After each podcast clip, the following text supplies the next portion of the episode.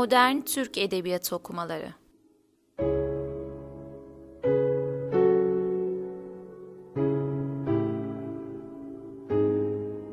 Tarih, Kuram, Metin ve Antoloji.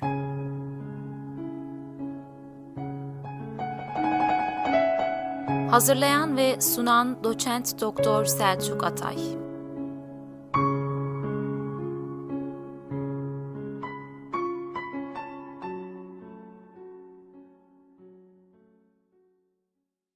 Modern Türk Edebiyatı okumalarına hoş geldiniz. Sanatkarlar üzerine durmaya devam ediyoruz. Bu hafta ve önümüzdeki hafta hem tanzimat sanatkarı olması ama öbür taraftan da Servet-i Fünun'un neslini hazırlayan bir isim olması hasebiyle Recaizade Mahmud Ekrem Bey üzerinde durmak istiyoruz. İki hafta boyunca duracağımız Recaizade Ekrem Bey'i etraflı bir şekilde anlatacak, anlatabileceğimi umuyorum. Ekrem Bey ve nesli kendisinden önceki nesilden farklı bir hususiyet gösterir. Şinasi Mektebi önlerindeki edebi geleneği, daha doğrusu hocayı veya tabiri diğerle babayı yok etmiş bir nesildi. Fakat Ekrem Bey ve nesli doğrudan bağlı oldukları Şinasi Mektebi'nde bir hocanın önlerinde olmasının faydalarını yaşamışlardır. İlk neslin hocasız veya çok yaygın ifadesiyle babasız oluşlarına karşılık Ekrem Bey'in de dahil olduğu ikinci nesil daha sistemli bir faaliyetin içerisinde kendilerini bulmuşlar.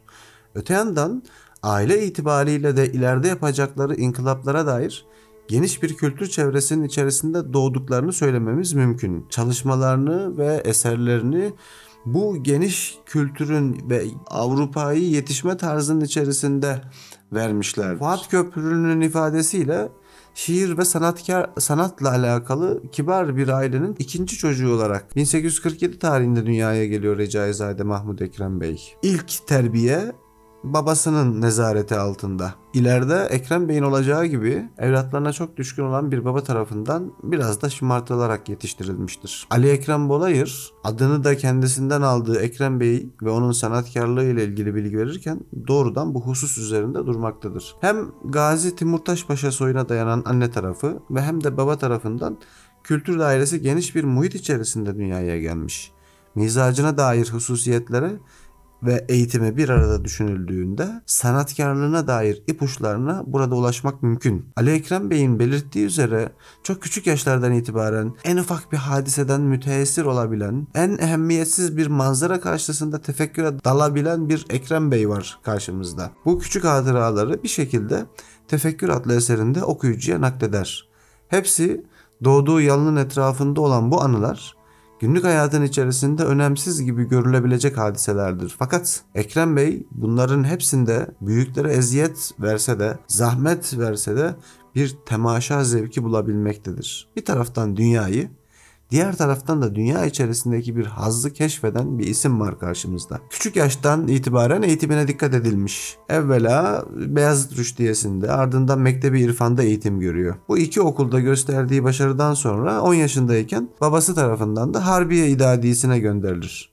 120 öğrenci içerisinden sınıfında ikinci olduğunu riyaziye ve edebiyat derslerini sevdiğini biliyoruz. Burhan'ı katı sözlüğüyle meşgul olacak derecede. Günlük hayatın içerisindeki sözlerini, mektuplarını dahi sanatkarane yazmaya başladığı yer burasıdır. Hayatının bu evresi için kaynakların ittifakla bahsettikleri husus hem rahatsızlığının giderek artması hem de Recai Efendi'nin oğlunun bu okulda mizacına uygun olmayan bir şeylerin olduğunu keşfetmesi üzerine eğitiminin buradan alınıp başka bir yere aktarılması. Fransızcanın yanında Arapça ve Farsça eğitimine devam ediyor ve devlet memuriyetine geçiyor. Ali Ekrem Bey o dönemde kafası çalışan eğitimli çocuklar ya asker olurlardı ya memur olurlardı bir kalemde. Ekrem Bey için ikincisi tercih edildi diyor. Yıllar sonra Ercüment Ekrem hatıralarını yazarken babasının eğitim esnasında düştüğünü, ağzından burnundan kan geldiğini ve bu sebeple de çüre ayrıldığını belirtir. Devlet memuriyeti 1862 yılında başlıyor. Ömrünün sonuna kadar değişik devlet görevlerinde bulunacak bir Ekrem Bey var karşımızda. Burada hem liyakatine bağlayabiliriz 16 yaşında başlayan devlet memuriyetinin ömrünün sonuna kadar devam etmesini hem de siyasetle ve siyasi hadiselerle çok fazla meşgul olmamasına bağlayabiliriz. Hariciye kalemi devletin diğer ülkelerle münasebetinin temelde olduğu bir yer. Dolayısıyla burada özellikle asıl şahsiyeti fikriyesini diyor Fuat Köprülü. Tarzı tefekkürünü ve tahassüsünü Fransızca, Fransızcaya ve Fransız üdebasına dayandırdığı yer olarak karşımıza çıkar. Yaklaşık 4 yıl hariciye nezaretinde memurluk yapmıştır. Namık Kemal gibi, Leskovçalı Galip gibi hatta Yenişehirli Avni gibi isimler düşünüldüğünde buradaki tesirin Fuat Köprülü'nün bahsettiği bu tesirin gayet sistemli, kontrollü bir etkilenme süreci şeklinde geçtiğini söylemek mümkün. Mithat Cemal Kuntay, Namık Kemal'in Avrupa'ya kaçacağını Türklerden iki kişi biliyordu der. Recaizade Ekrem, Ebu Ziya Tevfik. Burada Namık Kemal ile Recaizade arasındaki kurulan bağın nedenli derin olduğunu görmemiz çok da basittir. Recaizade Ekrem Bey'in tahsiline devam etmeyerek hariciye kalemine memur olarak başlamasıyla tanıştığı bu Namık Kemal ile olan ilişki, dostluk, Namık Kemal'in hocası Leskovçalı Galip'e yazdığı tarihsiz bir mektupta aslında karşımıza çıkar. O dönemde Namık Kemal pek çok yakınını, dostunu kaybetmiştir. Ekrem Bey fezaili ahlakıyla, celadeti efkarıyla bize şu anda yarenlik ediyor der. Aslında dostluğu da göstermiş olur. Bu dostluk ilerleyen zamanlarda devam edecek. Selimilerinin bahsettiği bir Mihrimah Sultan e, ve Mihrimah Sultan'a aşık olmak e, meselesi de bu yıllara denk gelir. Süphi Paşa'nın kızı Mihrimah Sultan. Güzelliğinin dillere destan olduğunu Selimileri söylüyor. Recaizade'nin evlenmek istemesine bakılırsa eşi Ayşe Güzide Hanım'dan evvel aşık olduğunu yani henüz 18 yaşına gelmeden yaşanan bir olay olduğunu söylememiz lazım. Yaşı e, Recaizade Ekrem'den büyük olan Refet Bey bu güzelliği dillere destan olan kızla Saffet-i Ziya'nın silinmiş çehreler beliren simalarda anlattığına göre İstanbul'un en zarif kadınlarının bile taklide muvaffak olamadığı yeşil gözlü, açık renk başaklar gibi sarı saçlarıyla, kâmeti mevzuni ile sandal gezilerinde dikkati üzerine toplayan bu kadınla Refet Bey evleniyor. O dönemde Ekrem Bey onun için bir şarkı da yazıyor. İleride henüz 40 yaşındayken akciğer kanserinden vefat edecek Mihrimah Hanım. Şevki Bey'in bestelediği Hicaz makamındaki sen bu yerden gideri ey saçızer, seni söyler bana dağlar dereler. Gayreti ahım ile bağ dinler, seni söyler bana dağlar dereler şarkısını yazdığını biliyoruz. Ayşe Güzide Hanım'dan evveldir diye olası tahminlerin en güzelini yaptığımızı söyleyelim. Fakat Kayahan Özgül, Recaizade Mahmut Ekrem Bey'in aşklarının biraz fazla olduğunu, birkaç tanesinin tafsilatını vermekle yetinerek aşklarının biraz fazla olduğunu söyler. Onu Kayahan Hoca'ya havale etmiş olalım. Ekrem Bey'in evliliği memuriyetinin 3. yılında yani 1865 yılında. Evlendiğinde kendisi 18, Ayşe Güzide Hanım 14 yaşında. Hattat ve Münşi Arif Efendi'nin en küçük kızı olan Ayşe Güzide. Ercüment Ekrem Talu kısaya yakın orta boylu tıknazca esmer diye tarif eder. Fakat hayatı hakkında çok fazla bir şey bilmediğimiz Ayşe Güzide Hanım talim ve terbiye noktasında Recaizade Mahmud Ekrem'den aşağıya kalmaz. Hatta Abdülhamit'in kimi tiyatrolarını, Ekrem Bey'in eserlerini, yazılarını, günlük yetiştirilmesi gereken yazılarının üzerinde Ayşe Güzide Hanım'ın durduğunu, fikirlerini söylediğini biliyoruz. 1865 yılında evlendikten bir yıl sonra da Ekrem Bey hariciye kaleminden ayrılarak Maliye Nazırlığına atanır. Maliye Nazırlığı o dönemde yeni kurulmuş bir nazırlıktır. Etraftaki nazırlıklardan e, liyakat kesmeden e, gençlerin toplandığı bir nazırlık olarak dikkatimizi çeker. Şinasi onun evlendiği yıl yani 1865 yılında Avrupa'ya giderken gazetenin idaresini ve baş muharrirliğini 200. sayıdan itibaren Namık Kemal'e bırakmıştı. Namık Kemal de Avrupa'ya gidince yine Şinasi'nin arzusuyla 1867 yılında e, 465. sayıdan itibaren Recaizade Ekrem Bey'e bırakır. İleride yeni Osmanlıları bir araya getirebilecek bir fikir muhiti, belki bir mektep olarak görebileceğimiz bir tasvir efkar. Mithat Cemal Kuntay, Ebu Ziya Tevfik'ten hareketle Namık Kemal'in Avrupa'ya giderken iki arkadaşa bıraktığını söyler. Birincisi Ekrem Bey, ikincisi Reşat Bey'dir. Ancak Ekrem Bey gazeteye muvakkaten geliyor ve Tasvir Efkar'ın 469. sayısında da gazetemizin hizmeti tahririyesi başka birkaç kişiye intikal eyledi notu var. O birkaç kişinin kim olduğu daha sonradan yazmayacak ama Ekrem Bey'in bıraktığını e, bu vazifeyi bıraktığını biliyoruz. Bu vazifeyi bırakmasındaki doğrudan doğruya etkense yine Namık Kemal'dir. Mithat Cemal Kuntay Namık Kemal adlı kitabında bunlardan bahseder. Şinasi'nin hasis olduğundan, hırsı noktasında herkese zarar verebileceğinden ve e, onun yanına fazla sokulmaması gibi uyarılarından e, Mithat Cemal Kuntay uzun uzadıya bahseder. Ekrem Bey bu tavsiyeleri dinlemiş olacak ki daha sonradan gazeteye devam etmiyor. O yıllarda bir yıl kadar Maliye Nazırlığında görev yapıyor ve 1868 yılının Mayıs'ında da Şurayı devlete geçiyor. 4 yıl muavinlik, 4 yıl kadar da baş muavinlik görevinde bulunacağı bir makam burası. Hem liyakat olarak hem de ahlaken devlet adamı olarak kabul edildiğini de göstermiştir Ekrem Bey'in. Arkasından doktorların verem başlangıcı dedikleri bir rahatsızlığı var. 1876 tarihinde bir yıllığına Viyana yakınlarında bulunan Kayton Nightcap'ine gidiyor. Seyahati sırasında da Zemzeme'nin birinci kısmını aldığı hasbihal başlıklı manzumesini yazıyor.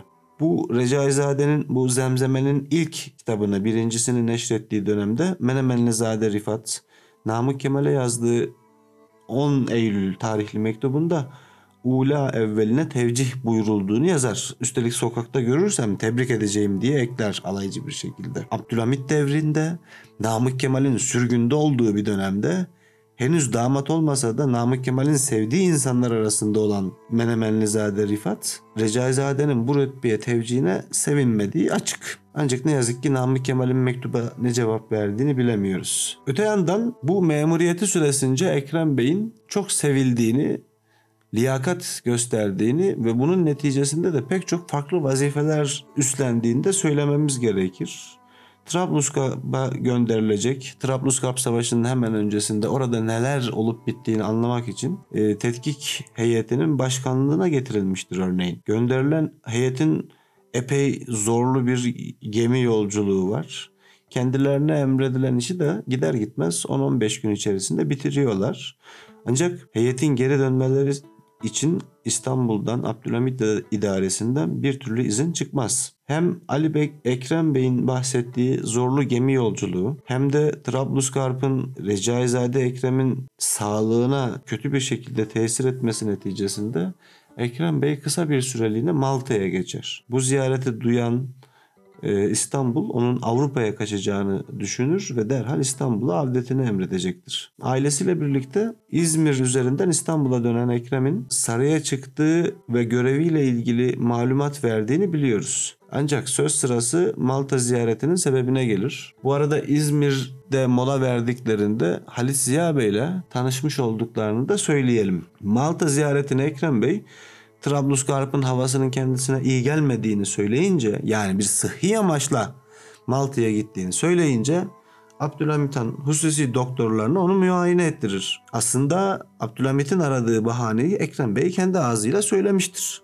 Doktorlar da gerekli hastalığı üstadın bünyesinde bulurlar. Ekrem Bey'in bünyesinin vereme istidat gösteren bir zaaf içerisinde olduğu padişaha arz olunur ve padişah da şairin büyük adaya gidip dinlenmesini buyurur. O devirde büyük ada kaymakamı olan Affan Bey, Ekrem Bey'in bu adaya taşınmasından bir gün sonra kendisini ziyaret eder gizli görevde olduğunu, gizli görevinin ne olduğunu, kendisiyle görüşenlerin rapor edilmesi gerektiğini, hatta bir gemiye binip buradan ayrılmasının da engellenmesini vesaire kendisine tevdi edilen bütün görevleri Ekrem Bey'e söyler ve içinin rahat olması gerektiğini, kendisine büyük bir hürmet beslediğini söyler. Hakikaten de Ekrem Bey'in bu zorunlu ikameti esnasında, zorunlu göz hapsi esnasında sadece kapıya bir zabit koymakla yetinmiş. Ekrem Bey'in üzerine fazla gelmemiştir. Bu iki yıl boyunca. Hatta e, iki yıl boyunca görüştüğü kişilerin pek çoğunu da sakladığını, saraya bildirmediğini de biliyoruz. İki yıllık zorunlu ikametin bitişinden sonra 19. yüzyılın ikinci yarısı o mimari üslupların yeni yeni görülmeye başladığı yer olan İstinye'de Beykoz fabrikasının ustabaşılarından Pigeon'un yapmış olduğu yalıyı Ekrem Bey 600 altına satın alır. Halis Ziya Bey'in bahsettiği küçük ama manen büyük ev pek çok sanatkarı ağırlayan bir kültür evi haline gelmiş. Tamburi Cemil Bey, Şevki Bey gibi musiki üstadları, öbür taraftan edebiyatın tanınmış simaları hemen her gün yalın misafir olmaya başlıyorlar. Bu ada sürgününden döner dönmez.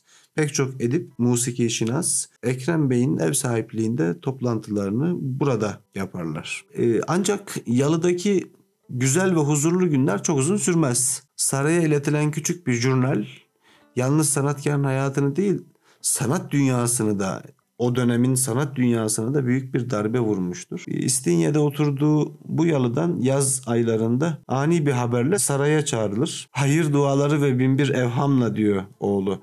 Gidilen sarayda şifre katibi Kamil Bey tarafından karşılanıp ağırlanıyor. Sohbet esnasında da söz sağlık meselesine getiriyor Kamil Bey sözü. Ekrem Bey'in bir şeyim yok demesine rağmen hünkârın rahatsızlığını işittiğini, romatizmalarına iyi gelmesi için oturduğu yerden taşınması gerektiği yönündeki arzuyu şahaneyi kendisine iletir. Ne diyordu? Zat-ı alileri de müptela olduğunuz romatizmadan kurtulmak ve layıkıyla tedavi görüp devlete öteden beri ifa ede geldiğiniz hidemat-ı meskureye ber sabık kudreti taamme ile devam edebilmek için İstanbul'un Boğaz içinden gayrı herhangi bir noktasında ikamet buyuracaksınız. Haluk Şehsuvaroğlu bu konuyu sonradan özetler. Jurnal evin karşısına dikilmiş Mısır Hidivi Abbas Hilmi Paşa ile Ekrem Bey'in geceleri ışık yandırıp söndürmek suretiyle anlaştıklarını ve gizli bir oluşum içerisinde olduklarına dairdir. Bu kuşkunun üzerine de her şey hızlı bir şekilde toplanır. Ekrem Bey pek çok asarım o dönemde tarumar oldu der. Onun son vazifeleri de daha ziyade kendi içine kapanık mizacına uygun bir şekilde olan görevlerdir. 1908 başlarında Büyükdere'yi kendisine aşiyan ediniyor. Hem de büyük oğlu e, üçüncü çocuğu Nijad'ın mezarına yakın olmak istiyor. Şu aray devletteki görevine de devam edemiyor. Bir küçük Milli Eğitim Bakanlığı vazifesi var. Arkasından da mabeyine dilekçe vererek e, görevden çekilmek istediğini söylüyor. İkinci meşrutiyetin ilanından sonra Ekrem Bey'in vazifeler arasında bunlar var. Çok kısa da olsa iki bakanlık bir de ayan üyeliği var. Ölümünde de ayan üyesi olarak görevi başındayken ölmüş olduğunu da söyleyelim. Podcast'in birinci bölümünde onun çocukluğundan, gençliğinden, kısa süreyle de olsa devlet memuriyetinden bahsettik. Podcast'imizin ikinci bölümünde onun çocuklarının kendisine nasıl bir imtihan olduğundan bahsedelim. Onun Üstad Ekrem olarak anılışındaki hocalığı vazifesinden bahsedelim. Ve vaktimiz kalırsa kendisiyle birlikte eski yeni tartışması haline gelen Naci Ekrem tartışmasını ve Elhaç İbrahim Efendi ile ilgili olan tartışmalarını da haftaki podcastimizde anlatmaya çalışalım. Şimdilik hoşçakalın.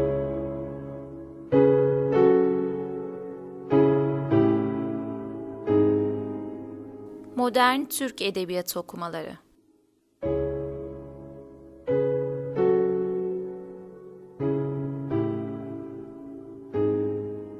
Tarih, kuram, metin ve antoloji.